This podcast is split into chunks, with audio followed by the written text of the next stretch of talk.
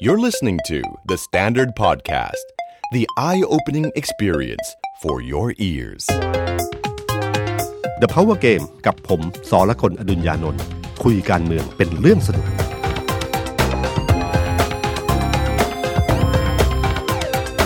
สวัสดีครับ ผมสอละคนอดุญญานนท์ สวัสดีครับ ผมออฟพลวัตสงสกุล content creator การเมืองเดอะสแตนดาร์ดสวัสดีพี่ตุ้มแล้วก็สวัสดีคุณผู้ฟังนะครับ ครับ พี่ตุ้มครับอภิอภิปรายไม่ไว้วางใจที่เราเราเฝ้ารอกัน ครับ ผ่านไปแบบว่าไม่ค่อยได้สักระคายเคืองรัฐบาลเท่าไหร่ ครับ ตอนที่อัดรายการครั้งที่แล้วก็คือช่วงที่ก่อนปิดสภา ครับ นะครับ ตอนช่วงท้ายก็นึกว่าจะไม่มีอะไร ครับ ปรากฏว่า ก็ไม่มี เต็ อะไร เลย เรานึกไม่ถึงนะครับ คือคือเกมในการวางพลเอกประวิตยไปตอนท้ายเนี่ย ครับ สำหรับผมเนี่ยผมรู้สึกว่าถ้าถ้าเป็นการเล่าเรื่องเนี่ยก็เป็นการเล่าเรื่องที่ดี เพราะมันจบด้วย อ่ะ ด้วยด้วยคนที่ที่จูงใจหน่อย ครับ คือไม่ใช่ไล่จากไล่จากคน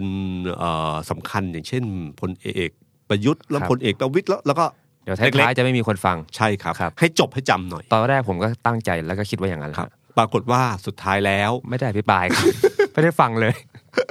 ก็เป็นกลายเป็นข้อคอรหากันอยู่ว่ามันเป็นเกมอะไรหรือเปล่าของไม่ใช่เกมของฝ่ายรัฐบาลด้วยซ้ำเป็นเกมของพรรคฝ่ายค้านด้วยกันหรือเปล่านะค ครั รับบ ก็เมื่อวานก็มีการเคลียร์ใจกันอยู่นะครับ เพราะว่าจริง ๆ แล้วยังไงต้องลบกันต่อครับ แต่เพียงแต่ว่าครั้งนี้เป็นบทเรียนอันหนึ่งบทเรียนที่สำคัญที่สุดคือเป็นบทเรียนของพรรคเพื่อไทย ในสะท้อนให้เห็นชัดหนึ่งเรื่องว่าการบริหารจัดการเขาเนี่ยมันไม่มีคนตัดสินใจ ครับ มันมีความ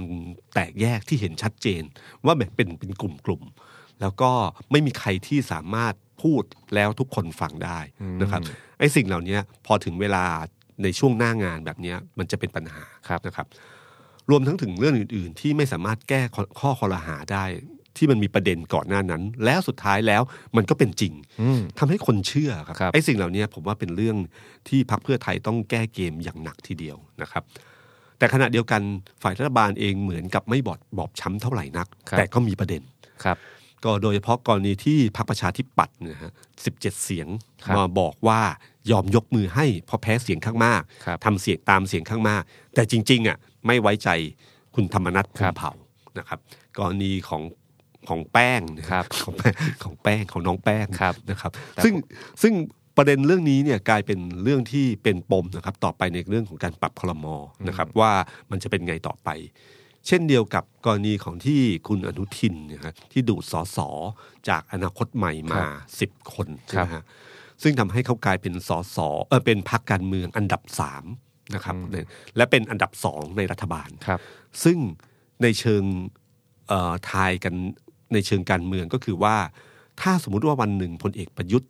มีอุบอุบัติเหตุทางการเมืองพักพลังประชารัฐไม่มีใครนะครับ เพราะว่าเขาเสนอชื่อแคน คน ดิ เดี เดต ยว นายกเพียงแค่คนเดียว ครับ ฉะนั้นคนที่จะมีความชอบธรรมคือคนที่เป็นอันดับสอง อืม ก็หมายถึงว่าคุณอนุทินก็มีโอกาส อืม อันนั้นคือการวิพากษ์วิจารณ์กันว่าอ๋อเพราะเหตุผลนี้ด้วยหรือเปล่า หรืออีกเหตุผลหนึ่งคือเหมือนกับการสร้างฐานคะแนนที่ประกันความปลอดภัย ครับ ของ เจ็ดตำแหน่ง เจ็ด ที่มี ตำแหน่งที่ ครับ มีใช่ครับ คือไม่ต้องยุ่งกับผมนะ ครับ ผมไม่ขอเพิ่ม แต่อย่ามาเอาของผมไป หรืออย่ามาเปลี่ยนแปลงใดๆทั้งสิ้นตำแหน่งแค่นี้ผมพอใจแล้ว ครับ นะครับ จริง ๆ คุณอนุทินพูดแบบนี้เลยครับ ครับ พูดอย่างเป็นทางการในการให้สัมภาษณ์ ครับ บอกว่าเจ็ดตำแหน่งนี้อย่ามาปรับเปลี่ยน อืม เราลงเรือด้วยกันมาแล้ว อยู่ดีๆจะเชิญลงกลางทางว่ายน้ำไม่เป็น ครับ ขณะเดียวกันในส่วนของพรรคเอ่อร่วมรัฐบาลอื่นๆโดยเฉพาะพรรคแกนนำคือพลังประชารัฐนะครับ กระแสเรื่องปรับคอรมอเนี่ยยังมีอยู่ ครับ นะครับ แล้วก็ผมเชื่อว่าท่ามกลางที่บอกว่าไม่มีอะไรไม่มีอะไรมีอะไรแน่นอน มันมีการเคลื่อนอยู่ครับ ไม่นั้นคุณสุวิทย์เมสินทรีย์ไม่ออกมา โพสเฟซบุ๊ก ครับโพสต์ ครับ เฟซบุ๊กว่าถ้าจะปรับครมด้วยเหตุผลว่าไม่มีเอ่อขาลอย ไม่มี อ่า ฐานเสียงสอสอเลยไม่เคยอะไรต่างๆเนี่ยมันก็เป็นการเมืองแบบเก่า ครับ ซึ่งผมก็เชื่อว่ามันจะเป็นการเมืองแบบเก่า ครับ คือสุดท้ายแล้วฐานคะแนนมันจะมีการต่อรองกัน ซึ่งก็น่าเสียดายนะฮะคุณสุวิทย์เป็นคนหนึ่งที่เป็นคนเก่งมีความสามารถอยู่ โดยเฉพาะในตำแหน่งที่ที่นั่งอยู่ ครับ นะครับ แต่พอถ้าแบบนี้เนี่ยผมว่ามันมีการปรับเปลี่ยน แล้วก็ที่คุณสุริยะบอกว่าเขาคงไม่ได้หรอกพลังงานเนี่ยก็เป็นคำพูดให้สัมภาษณ์อย่างเป็นทางการนะครับ แต่ไม่เป็นทางการเราไม่รู้ว่ามีความเคลื่อนอะไรหรือเปล่านะค ครั รับ บ แต่ไอ้สิ่งเหล่านี้น่าจะน่าจับตามองครับว่ามันต้องมีแต่อาจจะไม่ถึงเวลา เพราะว่า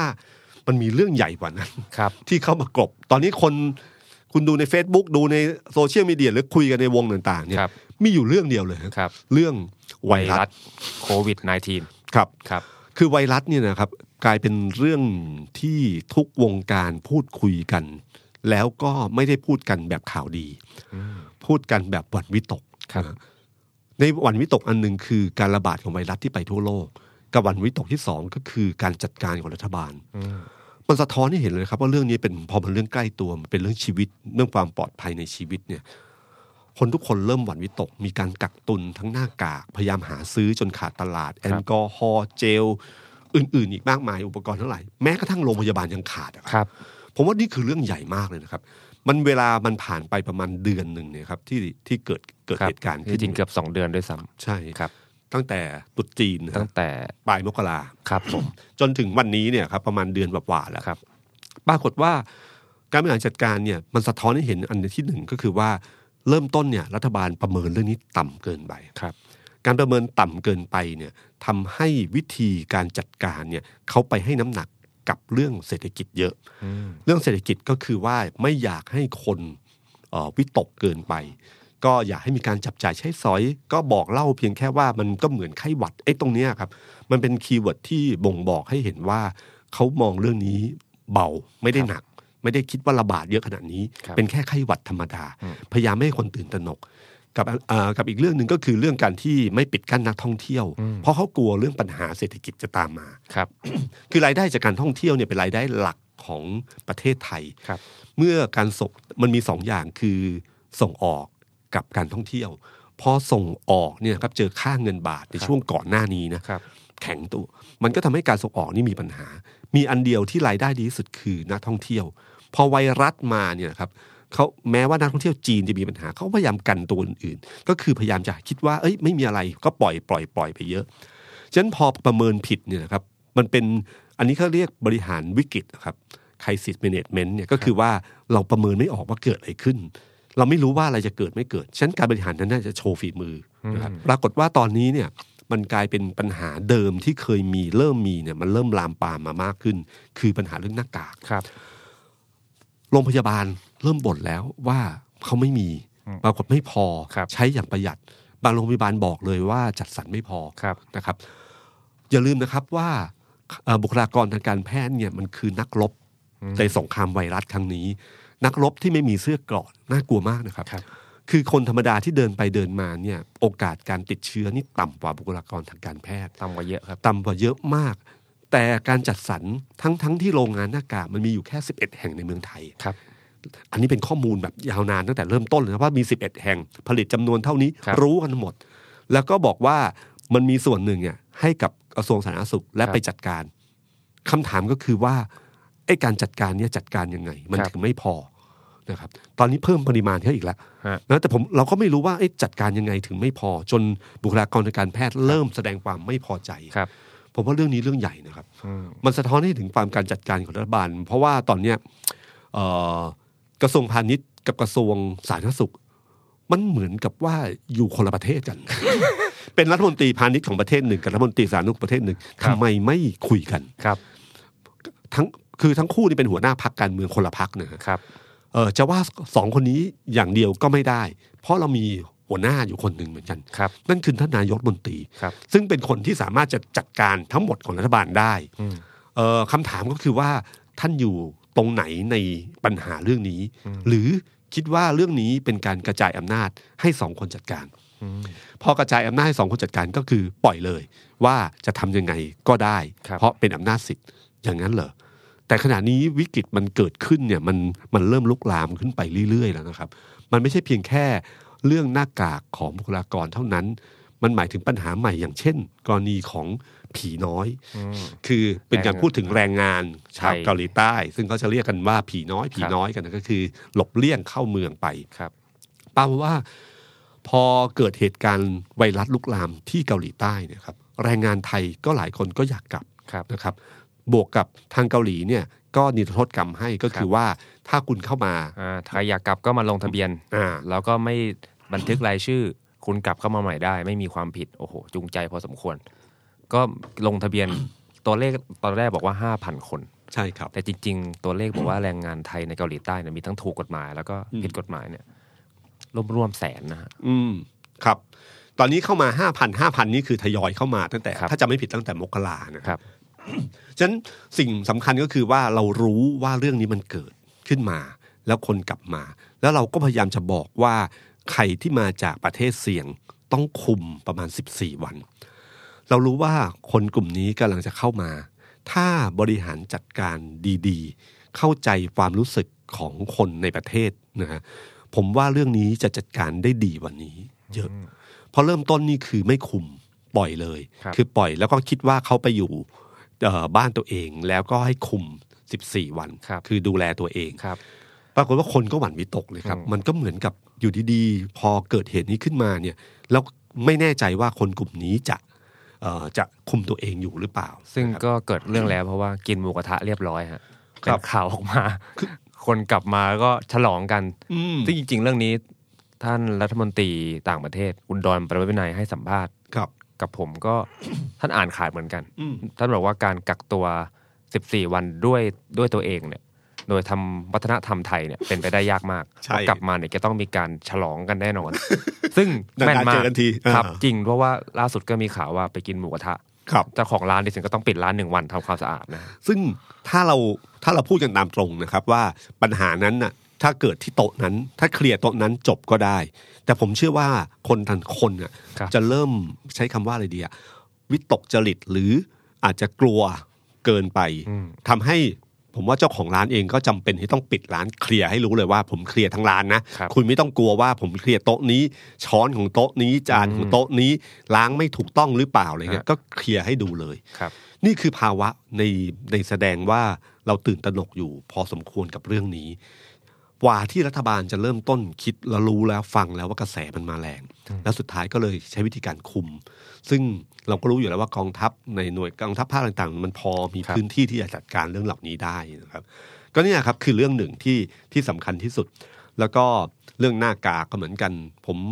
เจอคนที่เป็นหมอหลายคนก็บอกว่ามันขาดแคลนจริง ๆ นะ ครับ เพราะว่าตอนนี้คนมันกักตุนกันเยอะโดยเราแสวงหาแล้วราคามันก็พุ่งพรวดอย่างแบบน่าเกลียดมากอะ ครับ รัฐบาลจัดการไม่ได้เลย อืม ต้นทุนชีวิตการป้องกันชีวิตเนี่ยมันก็เริ่มเพิ่มมากขึ้น ครับ ในขณะเดียวกันหาก็หาไม่ได้ ครับ กลัวก็กลัวนะครับแพทย์ยิ่งกลัวแล้วใหญ่นะครับ สิ่งเหล่านี้มันเกิดขึ้นในขณะเดียวกันหน้ากากผ้า ซึ่งคนทั่วไปใช้ได้เนี่ยวันนี้รัฐบาลเพิ่งมา ครับ ก็คือระดมโรงงานต่างๆ ให้ผลิตกระดาษเอ่อหน้ากาก หน้ากาก ที่ ผ้า ผ้าเนี่ยประมาณ 30 ล้านชิ้น ครับ ซึ่งโรงงานพวกเนี้ยเขาทำได้อย่างรวดเร็วอยู่แล้ว ครับ ขอเพียงแค่รัฐบาลเริ่มคิดบ้าง คนทุกคนเนี่ยผมว่าเราอยากช่วยกันอยู่แล้วครับ หรืออย่างล่าสุดผมเพิ่งอ่านข่าวที่เกาหลีใต้ครับ ก็คือไอแอลกอฮอล์ล้างต่างๆเนี่ย ครั มี บ ปัญหาบริษัทเหล้าแห่งหนึ่งเขาก็เลยบริจาคแอลกอฮอล์เนี่ยให้เลย คือเหล้าโซโซจูใช่ไหมของ ครับ ของเกาหลีเนี่ย ครับ สิบห้าถึงยี่สิบเอ่อเปอร์เซ็นต์ในของของเหล้าขาวไทยเหนือกว่านะครับ ทาทาไปกินไปอะเรียบร้อยเลยครับ ค่าค่าเชื้อโรคได้สบายมาก ก็ผมคิดว่าเนี่ยแค่ไปคุยกับคุณเจริญหน่อย ผมว่าคุณเจริญก็พร้อม ครับ ทั้งหมดนะครับ แก้ปัญหาด้วยบางทีนอกกรอบสักหน่อยเนี่ย เพราะว่าอย่างเช่นหน้ากากผ้าเนี่ยประเด็นก็คือว่าพอถ้าเราได้หน้ากากผ้าไป มันจะลดดีมานในเรื่องหน้ากาก ครับ ทั่วๆไปที่เหมาะกับบุคลากรทางการแพทย์นะค ครั รับ บ มันก็จะลดดีมานเรื่องนี้ได้ อื นะ ม เรื่องเนี้ยผมว่ามันสะท้อนให้เห็นเลยนะครับว่าเวลาทำงานในช่วงวิกฤตเนี่ยมันจะโชว์ฝีมืออ ม จริง ๆ เรื่องเนี้ยถ้ารัฐบาลพลเอกประยุทธ์ทำดีๆนะมันจะโชว์ผลงาน ครับ แล้วมันจะทำให้ลืมเรื่องหลาย ๆ เรื่องไป อันนี้มันมีมันมีกรณีศึกษาเลยครับ ตอนสมัยคุณทักษิณชินวัตรเนี่ยถ้าผมจำไม่ผิดช่วงนั้นมีวิกฤตอะไรอันหนึ่งที่เป็นแบบถล่มรัฐบาลอยู่ พอเกิดสึนามิ อืม พอคุณทักษิณเข้าไปจัดการแล้วครั้งนั้นเป็นไครสิสเมนเมนที่ที่ถือว่าถือว่าเก่งมาก ครับ เพราะว่ามันมันมั่วมาก อะไรสิ่งที่เราไม่เคยเจอมาก่อน ครั ก็ บ เจอ แต่พอแก้ครั้งนั้นได้ภาพลักษณ์มันเปลี่ยนเลยนะมันเป็นภาพจำใหม่เลย ครับ เหมือนกรณีคุณจักรทิพย์อะครับ ครับ ผบทรเนี่ยครับพอไปเรื่องกรณีของจ่าข้าง ครับกรานะดครั ยิงที่โคราช ครับพอไปไปไปจัดการเรื่องนั้นได้ดีปั๊บภาพคุณจักรทิพย์เปลี่ยนเลยนะ ค ครับ รับ เรื่องเรื่องเดียวมันสามารถแก้วิกฤตได้เลยนะครับ หมายถึงว่าวิกฤตของที่เคยโดนของรัฐบาลเนี่ย อ่า ถ้าเรื่องนี้พลเอกประยุทธ์ทำดีๆเนี่ยภาพลักษณ์เขาจะเปลี่ยนไป ครับ นะครับ การถล่มในรัฐสภาในของม็อบอะไรเงี้ยผมว่ามันมีโอกาสที่จะ พลิกภาพลักษณ์ของท่านได้ ครับ แต่วันนี้พอมาเป็นอย่างนี้เนะครับ ผมว่า ก็เหนื่อยขึ้นไปอีกนะครับอย่าลืมนะครับว่าเวลาดูแบบเนี้ยมันมีการดูในเชิงเปรียบเทียบเยอะทีเดียว อย่างเช่นที่เกาหลีใต้เนะครับ ครับ ผู้นำเกาหลีใต้ออกมาลุประกาศสงครามกับไวรัส ครับ นะครับ คือเขาเทียบเคียงเรื่องนี้เป็นเหมือนสงครามเลย คือบัญชาการคือสงครามต้องมีการบัญชาการ แล้วก็ขอโทษที่หน้ากากไม่พอ รู้จักขอโทษเมื่อผิดพลาด ครับ สองสิ่งเนี้ยผมว่าเป็นสิ่งที่ผู้นำควรจะมี ถ้าอะไรที่เป็นเรื่องของการจัดการอย่างเช่นเคสเนี้ยกว่าจะเรื่องทั้งหมดเนี่ยมากลายเป็นนายกเป็นผู้บัญชาการเนี่ยเพิ่งเมื่ออาทิตย์ที่แล้วเองนะครับ ครับ ทั้งทั้งที่เรื่องเนี้ยมันควรตั้งแต่ พอเริ่มรู้สึกว่ามันเริ่มแรงขึ้นเรื่อยมันต้องมายืนอยู่ตรงนี้เพื่อเอาทุกกระทรวงเข้ามารวมกัน อ่า จัดการเรื่องนี้ได้นะครับ เหตุการณ์ครั้งนี้สะท้อนอะไรบ้างหนึ่งผมว่าการบริหารจัดการของรัฐบาล และก็ของนายกเองเนี่ยแสดงให้เห็นเลยครับว่ามีปัญหาเอ่อแก้ปัญหาเรื่องนี้ไม่ค่อยเสด็จน้ำเท่าไหร่ ครับ การสั่งการบางทีเหมือนมันตามงานไม่จบอะครับ ผมนึกถึงคุณบรรหารศิลปะอาชา คุณบรรหารเนี่ยเป็นคนหนึ่งที่เป็นคนบี้งานจนไม่สุดท้ายอะครับ คือเขาเป็นคนสั่งการแล้วก็ตามตามละเอียดจนจบงาน คือบางทีเราทำงานเนี่ยเอ่อต้องยอมรับนะครับ ระบบระบบราชการทั่วไปเนี่ย ครับ มันมีการสั่งการที่คิดว่าสั่งแล้วจบ คือจริงๆงานในชีวิตการทำงานมันต้องเดินไปจนถึงผลของมันเป็นยังไง เหมือนกระทรวงพาณิชย์บอกว่าเนอะเหมือนมารายงานนายกบอกว่า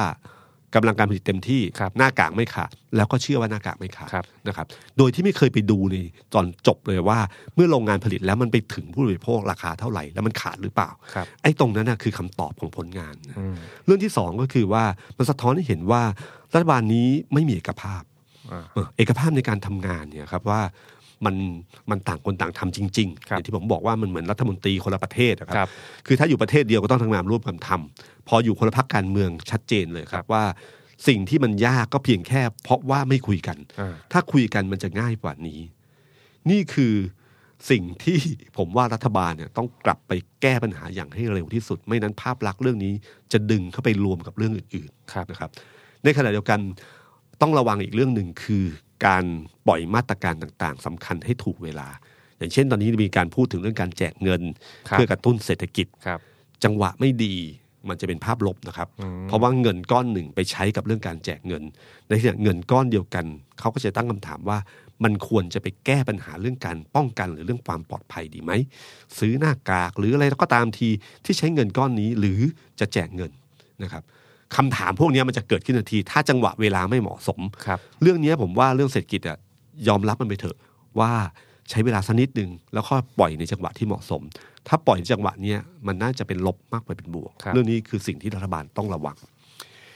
อีกเรื่องหนึ่งนอกจากเรื่องผีน้อยของเกาหลีแล้ว ครับ ผมว่าคราวนี้มันถึงเรื่องปีศาจน้อยแห่ง ครับ การเวลานะครับ ปีสันน้อยกับเวลา จริงๆมันเป็นหนังสือใช่ไหม หนังสือปีศาจ ปีศาจ ครับ ข ข อ อง ง คุณเสนีสาวพงศ์ ใช่ครับ ที่คุณปิยบุตรเอาคำนี้มาใช้นะ ครับ ว่าจะเป็นปีศาจการเวลามาหลอกหลอนคนที่อยู่โลกเก่าอะไรเงี้ยครับ คือม็อบนักศึกษาเอ่อตั้งแต่ประมาณสักสี่ห้าวันหลังเนี่ยม็อบเรียกว่าเหมือนกับจากที่บูมขึ้นมาใช้เวลาอาทิตย์เดียวทั่วประเทศ ครับผม แล้วก็เริ่มสงบลง อืม มันแทบจะไม่ค่อยมีเท่าไหร่ ครับ ในกระแสทวิตเตอร์เองก็ก็เบา ครับ นะครับไม่ค่อยมีกระแสเรื่องแฮชแท็กที่เกี่ยวกับเรื่องการชุมนุมของนักศึกษา หรือความเห็นของนักศึกษาเท่าไหร่ ครับ นะฮะต้องยอมรับว่าม็อบครั้งนี้เนี่ยเป็นม็อบรุ่นใหม่ที่ผมว่าสร้างความตื่นตระหนกให้รัฐบาลทีครับ เดี ผ ยว ม เพราะมันเป็นม็อบอีกรูปแบบหนึ่ง ครับ ม็อบเนี่ยสะท้อนให้เห็นว่ามันเป็นของคนรุ่นใหม่อย่างแท้จริง ครับ อย่าง ไร้ ที่ผมเคย แกนนำ ครับ ไม่มีนักข่าวฝรั่งเขาพยายามจะสัมภาษณ์แกนนำเขาก็ตามหาตัวตลกมาก หาเจอไหมครับ ไม่เจอครับ คือมันเป็นม็อบแบบใหม่จริงๆ จริง ที่ไม่มีแกนนำอะไรเลย คือมันเริ่มต้นจากการนัดชุมนุมด้วยการแฮชแท็กนะครับ ครับ แล้วก็นัดชุมนุมของแต่ละมหาลัย บอกวันเวลาแล้วก็นัดชุมนุม เท่านั้นเอง ครับ นะครับ แล้วคนก็ไปร่วมกัน ไม่มีผู้นำที่ชัดเจนนะครับ มีผู้ปราศัย แต่ถามว่าใครจะคุมคุมการนำทั้งหมดอะไม่มี ครับ เป็นการจัดตั้งอย่างหลวม ครับ ๆเวทีก็ใช้บางทีใช้โต๊ะตัวหนึ่งขึ้นมา แล้วก็เครื่องเสียงอันหนึ่ง ครับ ไม่มีเวทีแบบกปปส ไม่มี ไม่มีแบบม็อบเสื้อแดง ครับ ไม่มีแบบพันธมิตร ที่เวทีขนาดใหญ่แสงเสียงเต็มที่เหมือนเวทีคอนเสิร์ตไม่มีฮะ ครับ แค่นั้นเองครับ แล้วก็ เป็นการบริหารผมใช้คำว่าบริหารเชิงแนวระนาบอะคือ ยังไง ตามติ พี่ ไม่ใช่บนลงล่าง อ๋อ มันเป็นแนวระนาบ คือทุกคนเนี่ยต่อให้ขึ้นบนปราศัยบนเวที ครับ เหมือนจะเป็นผู้นำแต่ ครับ ก็ไม่ใช่นะ อ่า โดนตรวจสอบได้ตลอดเวลา อืม อย่างเช่นกรณีเพนกวิน ครับ เพนกวินพอปลาใสเนี่ยต้องน้องต้องยอมรับว่าพอน้องอาจจะเป็นที่เอ่อหลายคนรู้สึกว่าไม่ไม่ค่อยชอบนัก อ่ากั กับวิธีการการปลาใส ครับ ที่ใช้เฮสปีดบางอย่าง ครับ แล้วก็อื่นๆเนี่ยก็ทำให้มีการตรวจสอบได้ บางคนก็ใช้วิธีการลุกหนีเลย บางคนก็ชูเอ่มตะโกนบอกไปว่าเบาๆหน่อย แล้วก็นำมาสู่แฮชแท็กอะไรต่างๆเนี่ยมันหมายถึงว่าจริง ๆ แล้วเนี่ยมันไม่มีแกนนำจริง ๆ ครับ นะครับสมาคมเอ่อหรือกลุ่มศูนย์อะไรต่างๆเนี่ยมันไม่ใช่แกนนำที่ชัดเจน ครับ ทุกคนมีมีโอกาสที่แสดงความเห็นได้ทั้งสิ้น ในขณะบนเวทีปราศัยมีการปราศัยข้างล่างก็ชู ชู ป้าย ป้าย กระดาษ ครับ ใช้กระดาษกับปากกา ครับ แค่นั้นเองนะครับ มันก็สะท้อนความเห็นได้ และโลกใบนี้โลกวันนี้เนี่ย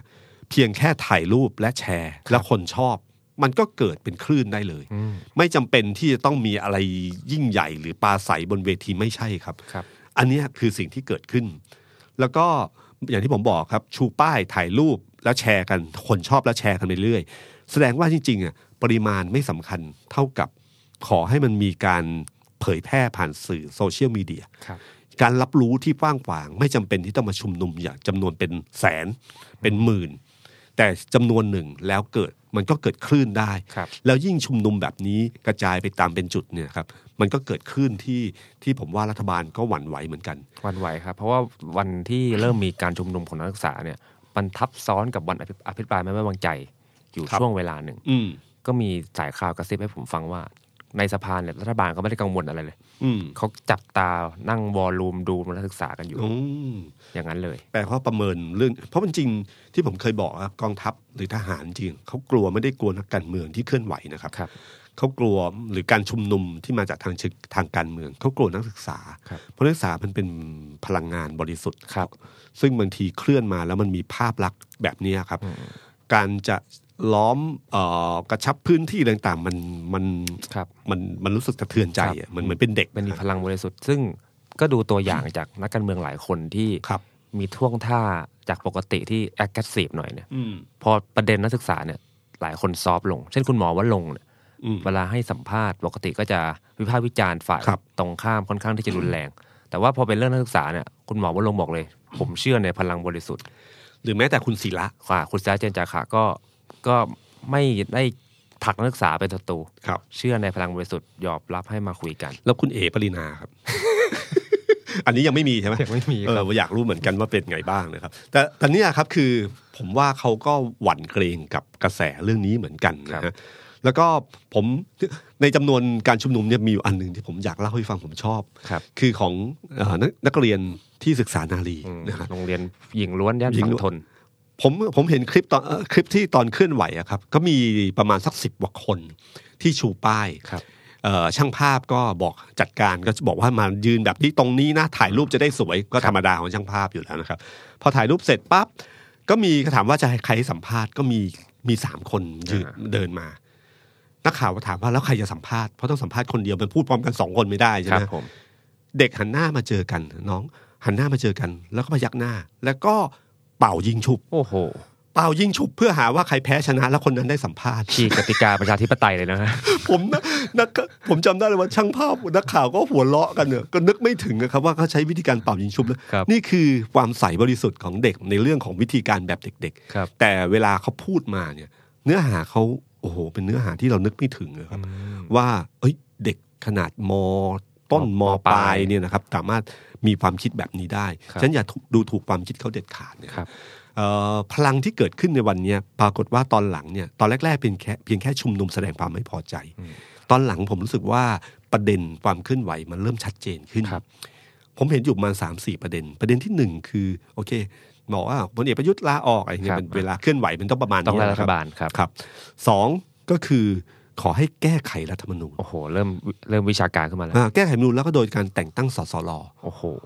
ซึ่งผมผมว่าเนี่ยคือจุดหนึ่งที่เกิดขึ้นละแล้วก็ที่สามก็คือบอกว่าถ้าแก้ไขรัฐธรรมนูญเสร็จยุบสภา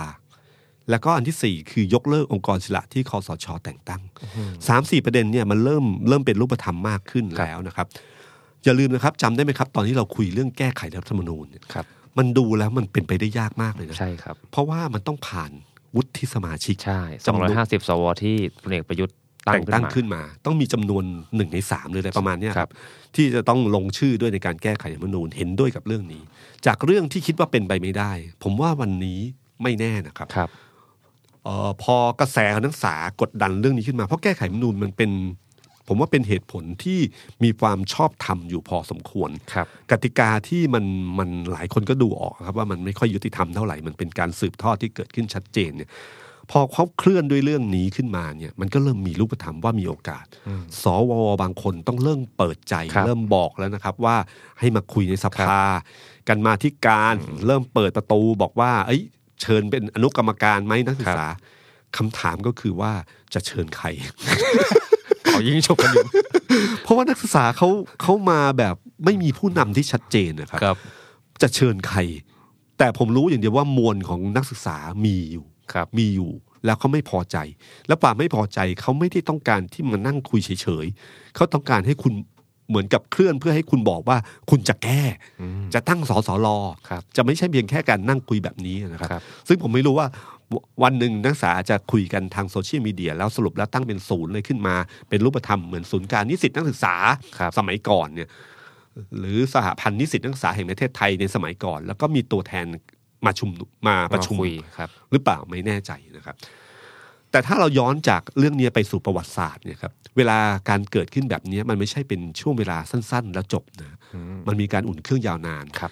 เออตอนปี 16เนี่ย2516เนี่ยครับก่อนเกิด 14 ตุลาเนี่ย ครับ มันเกิด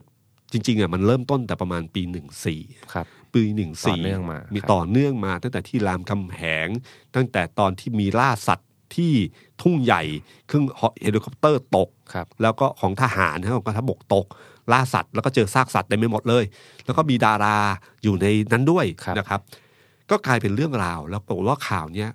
นักศึกษาก็ใช้การประท้วงในในรามคำแหง แล้วก็ล้อเลียนว่าอยากให้ต่ออายุสัตว์ป่า คือตอนนั้นจะมีการต่ออายุอธิการบดี ครับ นะครับจากนั้นก็โดนลบชื่อ พอลบชื่อก็เริ่มมีการคัดค้านประท้วง จากปมตรงเนี้ยไปเรื่อยๆ จนนำไปสู่การที่นักศึกษาเอ่อแจกแถลงการ 13 คน เพื่อจะขอแก้ไขรัฐธรรมนูญ ครับ ปมเรื่องขอรัฐธรรมนูญ เรียกร้องรัฐธรรมนูญขึ้นมา และจากนั้นเวลาเกือบ 2 ปี มันก็ฟักตัวแล้วกลายเป็นเหตุการณ์ 14 ตุลา16 ขึ้นมา ครับ ช่วงเวลาในอดีตเนี่ยถ้าจะดูประวัติศาสตร์เนี่ยมันฟักตัวยาวนาน ครับ เกือบ 2 ปี แต่อย่าลืมนะครับ โลกวันนี้ เราสาเอ่อนักศึกษาก็สามารถกระจายม็อบไปทั่วประเทศได้ภายในเวลา 7 วัน ครับ โซเชียลมีเดียสปีดของมันจะเร็วขึ้นเนี่ย ครับ ผมไม่รู้ว่ามันจะย้อนไปสู่ประวัติศาสตร์นั้นหรือเปล่านะครับ แต่ผมจะบอกให้รู้ว่าขบวนการศึกษามันเริ่มเกิดขึ้นแล้ว แต่เกิดขึ้นในมิติใหม่ ซึ่งไม่รู้ว่าพัฒนาการมันจะเป็นอย่างไร ครับ นะครับทายกันอยู่สองอย่างอย่างที่หนึ่งก็คือบอกว่าอาจจะเป็นไฟไหม่ฟางก็ได้นะ คือรู้สึกได้แสดงออกแล้ว ครับ แล้วก็จบไป อืม นะเดี๋ยวมีอะไรใหม่ ๆ แล้วก็เดี๋ยวออกมาใหม่หรือเปล่า อันนี้คือเรื่องที่หนึ่งในทางที่หนึ่งกับทางที่สองเนี่ยครับ ก็คือ ไฟ พอ ไหม้ น ป่า ไฟป่าครับ คือมันเกิดขึ้นแล้ว ครับ แล้วจะไม่หยุด เพราะโซเชียลมีเดียมันสามารถจะสื่อสารกันต่อเนื่องได้เอ่อนักศึกษาตอนนี้อยู่ในช่วงสอบนะครับ ปิดเทอมนี่ประมาณเมษาพฤษภา ครับ ช่วงหลังจากนี้แล้วครับ น่าดู ถ้าเขาไม่กลัวไวรัส แล้วก็เกิดมีการการลุกขึ้นมาอีกครั้งหนึ่งเนี่ย เราไม่รู้ว่าต่อไปจะเป็นยังไง ครับ บวกปัจจัยอื่นๆ เช่น อย่างเช่น กรณีของพรรคฝ่ายค้านที่จะเริ่มเดินสายอ่าต่างจังหวัดนะครับเอ่อเดินสายพูดนอกสภา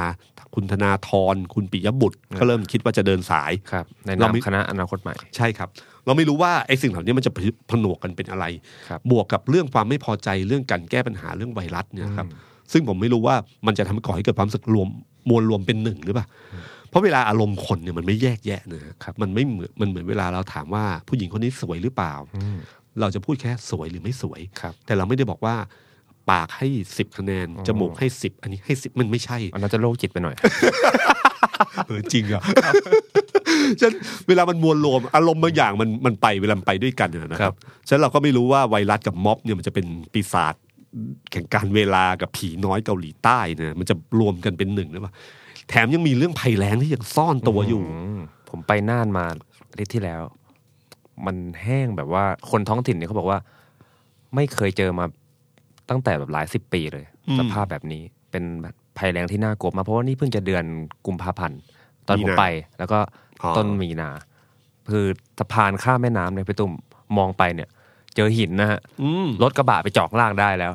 เดิมนี่เป็นไงครับ เดินเป็นน้ำเป็นแม่น้ำใหญ่ครับสะพานเขาใหญ่แสดงว่าแม่ ถ้า น้ำ ปี ไม่ได้ใหญ่ อื่นๆนี่มันมันมันน้ำ ก็ ปะเนี่ย ก็เห็นน้ำเป็นแม่น้ำ อ๋อ แต่นี่คือเป็นเป็น เห็นตะตุ่มแล้ว เห็น ถึงตะตุ่ม เป็น แล้ว ตะตุ่มรถไปจอดได้ครับ ครับ รถไปจอดเที่ยวเดินในลำธารน้ำแม่น้ำเนี่ยเป็นลำธารไปแล้ว อืม คือค่อนข้างที่จะรุนแรงเหมือนกัน ครับแล้วก็ในต่างจังหวัดนี้ทุกที่เป็นหมดนะครับ ครับ เอ่อถ้าจำไม่ผิดที่มีการทำวิจัยว่าความสนใจของประชาชน ขณะที่เราคนกรุงกำลังสนใจเรื่องไวรัสเรื่องอภิปรายเอ่อในสภา ครับ ปรากฏเรื่องภัยแล้งมาอันดับหนึ่ง ครับผม เพราะว่าจริงๆคนต่างจังหวัดบังเอิญเขาเสียงไม่ดัง ใช่ฮะ คือปัญ แต่ว่ หาคือคนคนต่างจังหวัดมันไม่เหมือนคนกรุงที่เสียงดัง ครับ เขาเราคิดว่าปัญหาภัยแล้งเราเฉยๆ เพราะเราอยู่ในกรุงเปิดน้ำประปา น้ำประปาก็ไหลนะครับ แต่ต่างจังหวัดไม่ใช่อะ ครับ ที่จันทบุรีบ้านผมก็เหมือนกันก็แล้ง ครับ ถามน้องที่อยู่สุพรรณก็บอกโอ้โหหนักที่สุดในช่วงเวลาที่ผ่านมา ครับ เรื่องเหล่านี้ยังฟักตัวรออยู่นะครั อื บ ม พอข่าวเรื่องไวรัสเบาลงเมื่อไหร่ เดี๋ยวนี้จะมา เรื่องนี้จะมา เพราะผมไปนั่นก็เหมือนกัน เป็นคนกรุงเทพนะฮะใช้น้ำก็ไม่ได้คิดอะไร อืม ไปนู่นเนี่ยน้ำเขาใช้บาดาลใช้ ครั น้ำ บ ธรรมชาติ จะไปเปิดสุรุ่ยสุร่ายอาบน้ำยังไงก็ได้เนี่ยต้องคิดนะเกรงใจเจ้าของบ้าน น้ำเนี่ยมันจะหมด ครับ คือวิกฤตพอสมควรนะฮะชาวบ้านเดือดร้อนเต็มๆเหมือนกัน มันนอกจากเรื่องการเกษตรซึ่งหมายถึงว่าจะเป็นเรื่องของราคาพืชผล รวมถึงจะเป็นเรื่องของเอ่อเศรษฐกิจตัวเลขเศรษฐกิจอะไรต่างๆแล้วเนี่ยมันเรื่องของการใช้ชีวิต ครับ ซึ่งเรื่องเนี้ยผมว่าเดี๋ยวสักพักหนึ่งไม่ต้องจะเป็นสักพักหรอกเดี๋ยวไม่นานนี่แหละครับเดี๋ยวมันขึ้นแน่ๆเรื่องนี้นะครับ นี่คือปมปัญหาที่รัฐบาลจะต้องเผชิญอยู่นะครับฉะนั้นช่วงเนี้ยเวลารัฐบาลแก้ปัญหาเนี่ยผมว่าเขาขณะที่เขากลัวเรื่องม็อบกลัวเรื่องไวรัสเนี่ยนะครับมันก็มีเรื่องอื่นๆที่ซ่อนอยู่เหมือนกัน ครับ แต่ม็อบกับไวรัสมันยังไม่จบนะคือขณะที่มีเรื่องใหม่รออยู่ ครับ เรื่องเก่ามันก็ยังไม่จบ ครับ ม็อบกับไวรัสนี่มันเหมือนกันคือมันระบาดและมันยากที่จะหยุด โอ้ เนอะไวรัสเนี่ยต้องควบคุมถึ ค ง รับ จะกำกับกำจัดมันได้ ครับ แต่ม็อบเนี่ยนะไม่ใช่ อืม ถ้ายิ่งคุมมันจะยิ่งเติบโต โอ้ มันจะแทรกขึ้นมา แล้วมันมีโอกาสรุนแรงขึ้น ครับ ต้องแก้ปัญหาที่หาประเด็นความไม่พอใจที่แท้จริงให้เจอนะครับ เราต้องนึกดูนะครับว่าคนที่เกิดเข้ามาชุมนุมกันตอนนี้เนี่ยคือคนรุ่นใหม่ คือเด็กที่อดีตสั้นอนาคตยาว ครับ คิดแบบผู้ใหญ่อายุ 60กว่าเออบอกว่าอดีตยาว อนาคตสั้น คนสองคนมันคิดไม่เหมือนกันนะครับเด็กเขาจะรู้สึกเลยว่าครับว่านี่คือชีวิตในอนาคตของเขาต่อไป จะต้องอยู่แบบนี้เหรอนะฮะฉะนั้นถ้าตราบใดที่ยังคิดว่ากติกาของการเมืองการเมืองมันเป็นชีวิตนะฮะมันเป็นลมหายใจของเสรีภาพที่มันมีอยู่ คือไวรัสมันติดทางลมหายใจเหมือนกันนะอันนี้ลมหายใจเสรีภาพมันติดทำให้แพร่ขยายทางม็อบเหมือนกัน ถ้าเขารู้สึกว่าเรื่องเนี้ย มันทำให้ชีวิตของเขาที่จะใช้ชีวิตต่อไปเรียนจบ แล้วไปทำงาน แล้วต้องเผชิญบรรยากาศนี้ เขาอาจจะรู้สึกไม่พึงพอใจ ครับ เพราะเขารู้สึกว่ากติกาที่เกิดขึ้นมามันเป็นกติกาที่เอาเปรียบเขาเหลือเกินนะฮะเอาเปรียบในความเอ่อถ้าเราเหมือนเราเล่นฟุตบอลนะครับ แล้วก็อยู่ดีๆกรรมการตั้ง กรรมการเป็นชาติเดียวกันขึ้นมา ครับ VOR เอ่อ VAR ก็มีอยู่ฝ่ายเดียว ครับ อีกฝ่ายหนึ่งไม่ต้องใช้ VAR อย่างเงี้ย ครับ ผมว่าเล่นแบบนี้ยังไงแพ้ก็ไม่ยอมแพ้ คือใจมันไม่รู้สึกยอมแพ้เท่าไหร่ ครับ ฉะนั้นการรัฐธรรมนูญฉบับเนี้ยมันคือเรื่องเดียวกันเลยครับสสว250เนี่ยอธิบายยังไงก็อธิบายไม่ได้ ครับผม ผมว่าคนมันรู้สึกอะครับอย่าคิดว่าเด็กจะไม่รู้สึก เด็กนักศึกษารู้สึกครับ พอรู้สึกแบบนี้ขึ้นมา มันก็เกิดพอรู้สึกเอาเปรียบ ไม่พอใจไม่ยุติธรรมไอ้อารมณ์เนี่ยมันกลุ่นอยู่ในใจตลอดเวลานะครับถ้าไม่สามารถเกิดกระบวนการอะไรที่ทำให้รู้สึกยุติธรรมเนี่ยปัญหามันจะไม่จบนะฮะเพราะเอ่อคุณสนธิลิ้มทองกุลนะพูดเลยบอกว่า เหตุการณ์เหตุการณ์หนึ่งที่ทำให้คนรู้สึกแบบนี้ ก็คือกรณีของนาฬิกาของพลเอกประวิตย พอเรื่องนี้มันเกิดขึ้นมาเขารู้สึกว่าเรื่องเนี้ยมันไม่ค่อยยุติธรรมเท่าไหร่ ครับ เขาก็ทำให้เกิดความเชื่อว่ากระบวนการอื่นๆเนี่ยมันไม่ยุติธรรมเหมือนกัน เพราะมันมีตัวอย่าง ครับ พอแบบนี้ขึ้นมาเนี่ยครับเอ่อไม่ว่าองค์กรอิสระที่ตั้งขึ้นมาเองวุฒิสมาชิก 250 สิ่งเหล่านี้เนี่ยที่พอคนเด็กรุ่นใหม่รู้สึกขึ้นมาเนี่ยเขาก็จะตราบใดที่ไม่สามารถแก้ปัญหาตรงนี้ได้ ทุกอย่างมันก็จะจบยาก มีคนเคยบอกไว้นะครับว่ารัฐธรรมนูญฉบับนี้มันจะเป็นระเบิดเวลาทางการเมือง ครับ จริงๆเขาพูดตั้งแต่เริ่มต้นแล้วนะครับ ใช่ครับ ใช่ไหมฮะ ครับ แล้วก็วันนี้มันถึงเวลาแล้ว ที่มันมีเวลาที่ใกล้ถึงเวลาที่จะระเบิดแล้ว เพราะว่าคนรุ่นใหม่อย่างที่ผมบอกครับเขามองไปข้างหน้าเขามองไปอนาคต เขาคงถามตัวเองตลอดเวลาว่าต้องทนกับสภาพแบบนี้ไปเรื่อยๆ จนเขาเคยชินเหรอ พออายุมากๆ แล้วคิดว่ามันจะเคยชิน แล้วก็คิดว่านี่คือเรื่องปกติธรรมดาเหรอเมื่อมองไปแล้วมันเห็นแต่ความมืดอะครับ มันสิ่งหนึ่งที่เขาถ้าเห็นความมืดอยู่ข้างหน้ายาวไกล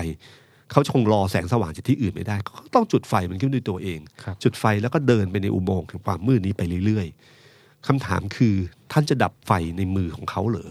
หรือขั้นจะเป็นคนหนึ่งที่เปิดไฟที่ในอุโมงค์นี้ให้สว่างขึ้น เพื่อให้ปัญหาต่างๆที่เกิดขึ้นจบลง สวัสดีครับ สวัสดีครับ The Standard Podcast เปิดหูเปิดตา เปิดใจ เปิดโลก